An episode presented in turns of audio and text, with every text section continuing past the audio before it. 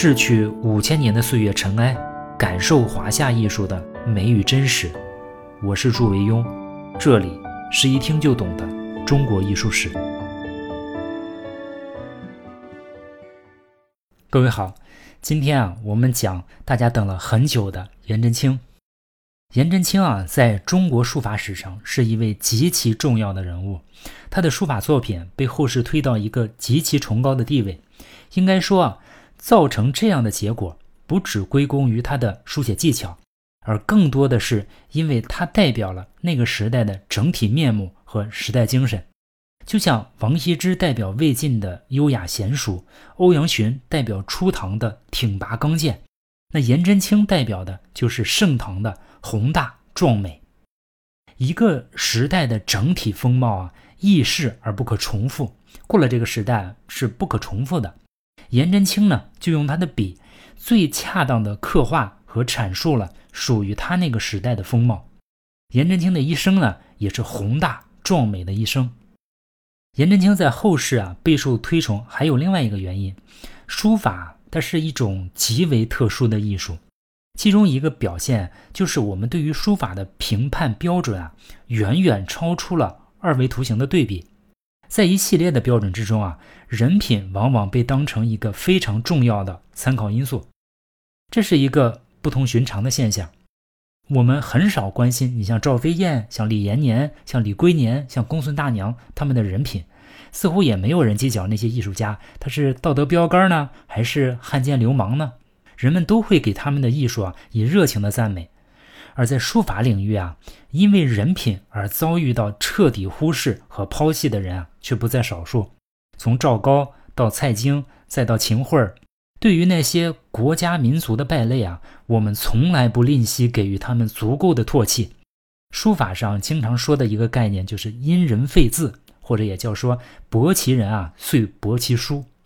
这或许就是因为啊，我们把书法看作我们这个国家民族的精神呈现形式，对于书法的艺术的纯洁，我们有着近乎苛刻的要求。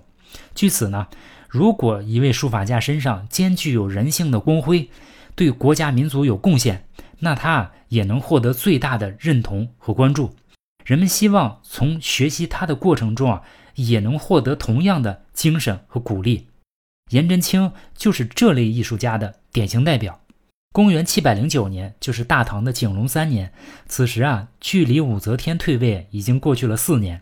我们介绍过，后面的中宗李显和睿宗李旦呢，两位都是过渡型人才。天下本来就不太安定，老天爷呢也不帮忙。这一年呢，首都长安周围又开始闹粮荒。这样的事情，关中缺粮这样的事情，从前也发生过很多次。从隋文帝杨坚，再到唐高宗李治啊，每次都是皇帝带着文武百官东幸洛阳，就是到洛阳去救食。但是这一年呢，李显并没有走，不是他不想走啊，是他那个坚强的老婆韦皇后啊不愿意走。于是呢，李显就说了他这辈子最有骨气的一句话，他说啊：“岂有逐粮天子耶？”就是说，哪有皇帝跟着粮食跑的？他这是瞎扯，他没翻过历史课本看一下。洛阳呢是陪都，之前的明君圣主啊经常这么干。但是呢，看一看气管炎的李显同志难为情的样子，大家也没办法。既然不能跑路嘛，那就只能留下来过点苦日子了。一天早上，朝霞如血，染透了半个天空。眼看第一缕阳光即将刺破这如血的朝霞。一个新生儿响亮的啼哭啊，打破了长安城东画坊的宁静。饿得前胸贴后背的首都市民，并没有意识到这一天将会与过去以及将来所有的清晨都会不同。人们说啊，这是一个苦孩子，就连皇帝啊都差点出去打秋风的年月，他肯定会饿得皮包骨头。但是人们不会想到的是，经受过这样考验的孩子啊，他的骨头也许会长得特别的硬。颜真卿字清晨，时年他的父亲颜维真四十岁，时任太子文学。他出生在一个骄傲的家族。后来根据颜真卿在《颜氏家庙碑》的记述啊，颜氏先祖啊正是孔子最钟爱的徒弟颜回。对于这个说法是不是属实呢？可能还有待考证。但是从颜氏一门历代子孙的学问和人品来看啊，他们没有辱没颜回的名声。后来颜真卿在撰写碑文或者是书信往来的时候啊，往往落款为琅琊颜真卿。但是这个说法实在是太久远，要追到十三世祖严寒以前。那个时候，他们家跟随着司马睿、王导和五岁的王羲之啊，来到了南方，搬家呢到今天的江苏江宁。在当地啊，经过几代的繁衍，严家就成为江南的一个大族。到了五世祖颜之推的时候啊，严家呢又举家迁居到京兆万年，就是今天的陕西新安。颜之推啊是一个大学者，也是个了不起的人。他不但给全家在首都买了房、办了户口，而且还写了一本书，用来教训子孙，希望保证家族长盛不衰。这本书呢就叫做《颜氏家训》。他开了家训之先河，后面我们更熟悉那个诸子家训啊，出现大概还要在一千多年以后的事情。也许是因为祖先颜回的勉励，也许是因为颜氏家训的教导，反正颜氏一门啊，人才辈出，出现无数大学者，比如说颜腾之、颜之推、颜协、颜勤礼、颜师古、颜昭甫、颜元孙、颜维真。多数他们这些人啊，都以学问、人品著称于世。颜真卿的童年啊，应该也不会寂寞，因为在他之前，家里已经有了五个儿子，而且年纪都不小了。他的五哥颜幼宇啊，在颜真卿出生这一年已经七岁了。在颜真卿出生的第二年啊，李隆基啊发动了那场唐隆之变，他把他的老爹睿宗李旦扶正。这一年呢，严家也双喜临门，他的母亲啊又生下了一个儿子，叫严允藏。七个葫芦娃就这样凑齐了。需要注意的是啊，那个日后跟颜真卿齐名的颜杲卿啊，并不在其中。颜杲卿啊是颜真卿的堂兄，也是在这一年啊，他的父亲升迁为薛王友。看着任命书和七个葫芦娃，我想此时啊，他们一定会非常的幸福。如果知道即将会发生的事情，他们会更加体会这份幸福的可贵。到了公元七百一十一年，颜真卿三岁，也许是天将降大任于斯人，必先苦其心志。七月，父亲颜维真去世。三岁的颜真卿显然还感受不到这份痛苦，痛苦属于他的母亲殷氏。无依无靠的殷氏啊，只能独自抚养这众多的子女。没有办法，他们只能投靠到通化坊的舅父严建游的家。如果你的记性足够好，肯定还会记得这一年王维十一岁，也是刚刚失去父亲，也是母亲带着一群兄弟姐妹啊投靠到娘家。王维和颜真卿的命运啊，在这一年竟然如出一辙，天意。到了公元七百一十三年，颜真卿五岁，这一年呢，李隆基终于成为皇帝。十二月改元开元，颜真卿也大概就是在这一年开始读书写字。由于父亲去世啊，家道中落，颜真卿一家过得非常拮据。殷氏啊，非常严格的教育自己的这些孩子。据说因为买不起纸和笔啊，母亲殷氏啊会用扫帚蘸着黄土水在墙上教孩子练字。我想，除了读书识字，殷氏还肯定会把。严家先辈的高贵品质讲述给孩子们，他不愿意让孩子们因为眼下的困难和落魄就忘却了他们应该有的那份自信和骄傲。他成功了，在母亲的教育下，颜真卿养成了一种刚正倔强、坚贞独立、发奋好学的性格。事情似乎在变好，接济颜真卿一家的舅父的职位也开始升迁。到了公元七百一十七年啊。颜真卿九岁，舅父颜建游啊受秘书省学士，之后呢又接连的升迁，到了第二年底啊做到了立正殿学士。大树底下好乘凉嘛。那颜真卿一家呢似乎再次看到了生活的希望。但是啊，曾经有一位哲人说过，当幸福无缘无故的敲你的门的时候啊，你不应该高兴，你应该警惕，你应该啊检查一下它的来意。而我们也确实在生活中会遇到这种情况，真正的苦难，它的外表常常包裹着一层默默的温情，直到他的面目突然展现的时候啊，会让我们觉得他更加的残忍和难以接受。到了开元九年，就是公元七百二十一年，颜真卿呢这一年十三岁，他的舅父殷颜这两个家庭啊最大的依靠颜建游去世，颜真卿的母亲没有办法，只能带着他的孩子们去投靠远在南方的外祖父吴县令殷子敬。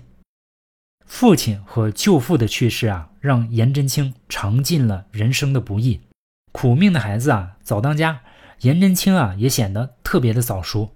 通过母亲的教导，颜真卿知道，要想改变这漂泊不定、颠沛流离的生活，那就只能发奋读书，靠勤奋与执着来改变自己和家人的命运。他在一首劝学的诗中写道：“三更灯火五更鸡，正是男儿读书时。黑发不知勤学早，白首方悔读书迟。”他做到了。就像此时的王维一样，时间是这个家庭最大的救星。到了开元十五年，就是公元七百二十七年，颜真卿这一年十九岁，他的二哥颜允南做了县尉，他们终于看到了真正的希望。到了开元十六年，就是公元七百二十八年的时候，这一年颜真卿二十岁，在成人礼上，颜真卿啊取自清晨，从此以后啊，除了母亲，再也没有人会叫他的乳名。县门子，人的运气啊，一旦好起来，那火车都拉不住。到了开元二十一年的时候，就公元七百三十三年，颜真卿二十五岁，他通过了国子监考试，就是进入了全国最高学府。第二年呢，又进士及第。这个时候，他才注意到，多年以来废寝忘食的读书啊，有一件事儿竟然忘了，就是结婚。于是呢，他就在这一年，跟太子中书舍人韦迪的女儿结为伉俪。我们经常以为啊，科举考试进士及第就可以直接当官了，其实不是。科举考试啊，它毕竟只是一种理论考试，它不可避免的就会录入一些只会读书的书呆子。对于这个国家一整套复杂系统的管理啊，这些书生菜鸟还是要经过进一步的选拔和培训。后面通行的做法都是礼部啊来组织中央的这个会试，考中进士嘛。这些考中的进士呢，还要再参加吏部组织的考试，通过之后呢，才开始正式的分配工作。你看过去的制度啊，也有它非常合理的一面。到了开元二十四年，就是公元七百三十六年的时候，颜真卿二十八岁，他顺利通过了这个吏部的全选，开始担任校书郎。在担任这个官职两年以后啊，这一年颜真卿三十岁，他的母亲殷氏去世于洛阳。二十七年了，母亲殷氏啊，独自带领着一群孩子，苦苦地支撑这个家。子女们都已经长大成人，她也终于可以带着欣慰的笑容去见自己的丈夫。颜真卿啊，悲痛万分，跟着二哥颜允南回到家中丁忧。丁忧在家，这让颜真卿啊有了大量的时间读书写字。也许是因为母亲早年用笤帚在墙上刷字的印象特别深刻，颜真卿呢，他对书法就特别的着迷。他刻苦的临帖啊，不断的摸索，努力的寻找着前人留下来的只言片语，希望能迈入书法的殿堂。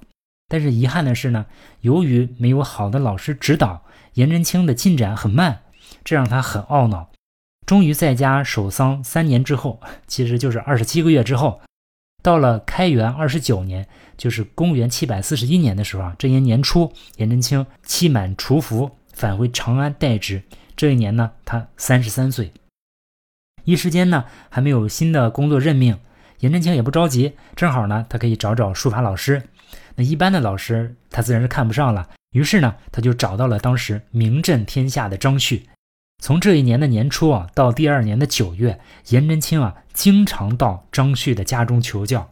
但是，让他期待的老师那种倾囊相授、学生大彻大悟的画面，并没有发生。张旭虽然豪饮狂书，但是让他讲解笔法，他却守口如瓶。对于当初从表舅陆彦远那儿学到的笔法，只字不提。颜真卿在《述长长史笔法十二义》中开头就说啊。普卿在长安二年侍张公，竟不蒙传授，是之道也。人或问笔法，张公皆大笑。而对之便草书，或三指，或五指，皆成星而散，竟不复有得其言者。就是说呀，每一次面对有人请教，这个张旭啊都是大笑，大笑完了之后呢，就当场写下几张草书，或者写三张，或者写五张，导致每次颜真卿啊都是乘兴而来，败兴而归，只能通过张旭的这种现场示范，慢慢的去理解和领悟。通过两年的现场观摩啊，我们觉得颜真卿还是有收获的。后面我们看他整理的《述张长史笔法十二义》中啊。主要都是由颜真卿来总结，来张旭啊来点头确认的。我们现在啊可以看这个时期颜真卿的书法。在二零零三年的时候啊，我们在洛阳龙门镇张沟村啊出土了王林墓志，这铜碑啊就是公元七百四十一年书写的，这是今天我们能见到的最早的颜真卿的书法。王林墓志因为长期埋在地下。从来没有被拿出来过，所以从未受到风化侵蚀，保存的非常好。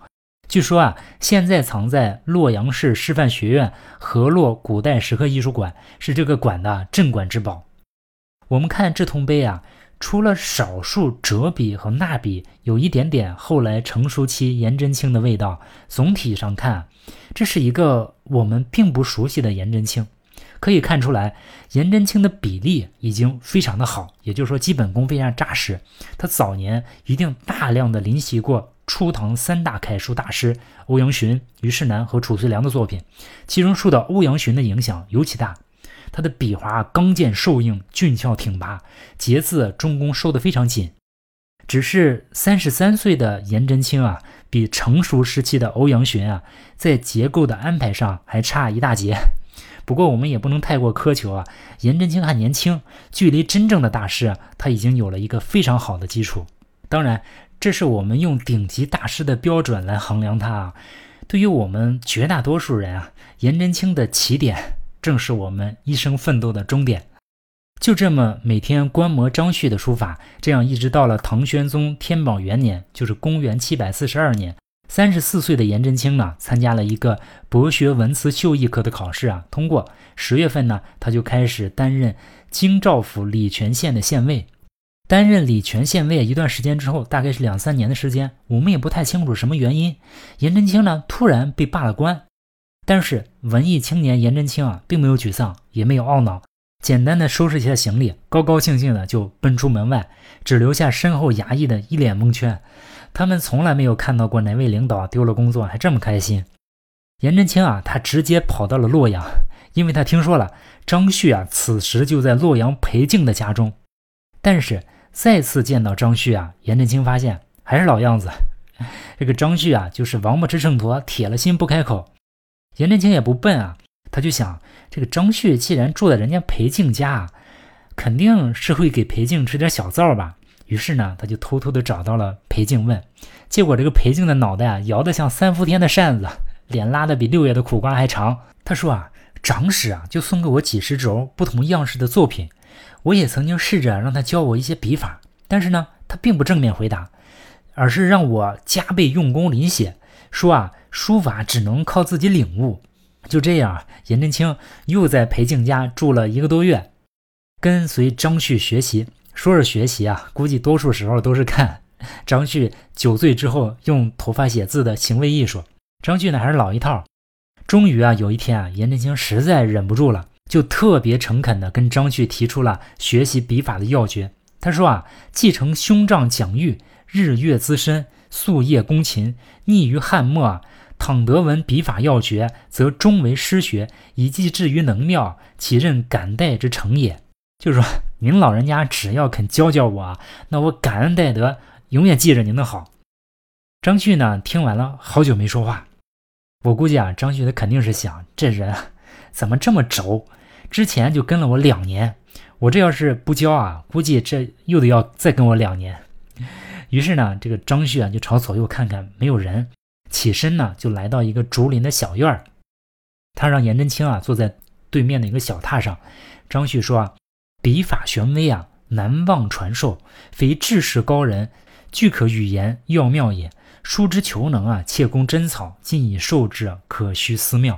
这里我们特别要注意，张旭啊，他提出草书和真书要双修的主张，这就跟孙过庭在书谱里面说的“草不兼真，怠于专谨；真不通草，书非汉札”这个道理和要求一样。我们现在看唐楷啊，往往感觉那种点滑刚直，字字如铁，但是看那些大师们的字啊，通常都并不刻板。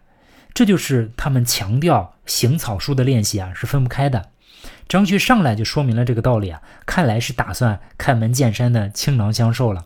然后呢，张旭就一一说出了十二种笔法，他们依次是：平未横，直未纵，均未尖，密未记，锋未没，利未鼓体，转轻未斩折，绝未牵扯，补位不足，损位有余，巧位不止，称谓大小。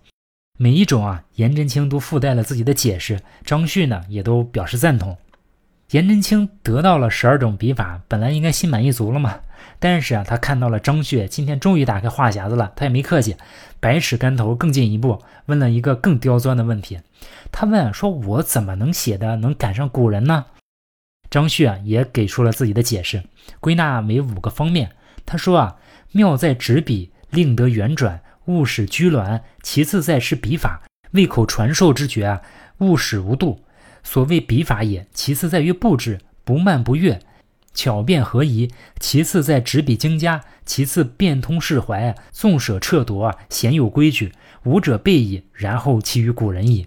就是执笔、笔法、布置、呃工具和变通啊，这五个方面如果都能做好，那就可以追上古人了。颜真卿再三道谢啊，最后才告退。他自此啊得到了书法的诀窍。他知道只要苦练五年，书法一定可成。果然，六年之后啊，颜真卿就写出了多宝塔。颜真卿离开了张旭啊，不久呢，朝廷又恢复了他的官职。他一边认真的工作啊，一边苦练着书法。终于到了公元七百四十六年，这一年颜真卿三十八岁，本命年刚过，他就迎来了好运气。而且是双喜临门。首先啊，他升官了，由礼泉县县尉啊升为长安县尉，相当于今天从河北廊坊市公安局局长升到了北京市公安局局长。第二件喜事呢，就是颜真卿的第一个儿子颜颇出生。数一数，我们发现啊，颜真卿已经结婚十二年了。也许是当官太忙碌，也许呢是学书太刻苦。看起来啊，他错过了很多事情，颜真卿就成了大唐朝晚婚晚育的计划生育标兵。不过啊，这毕竟是一个好的开始。那接下来，颜真卿的仕途究竟是怎样发展？那他又写出了哪些重要的碑帖呢？我们下次再说。好，下次见。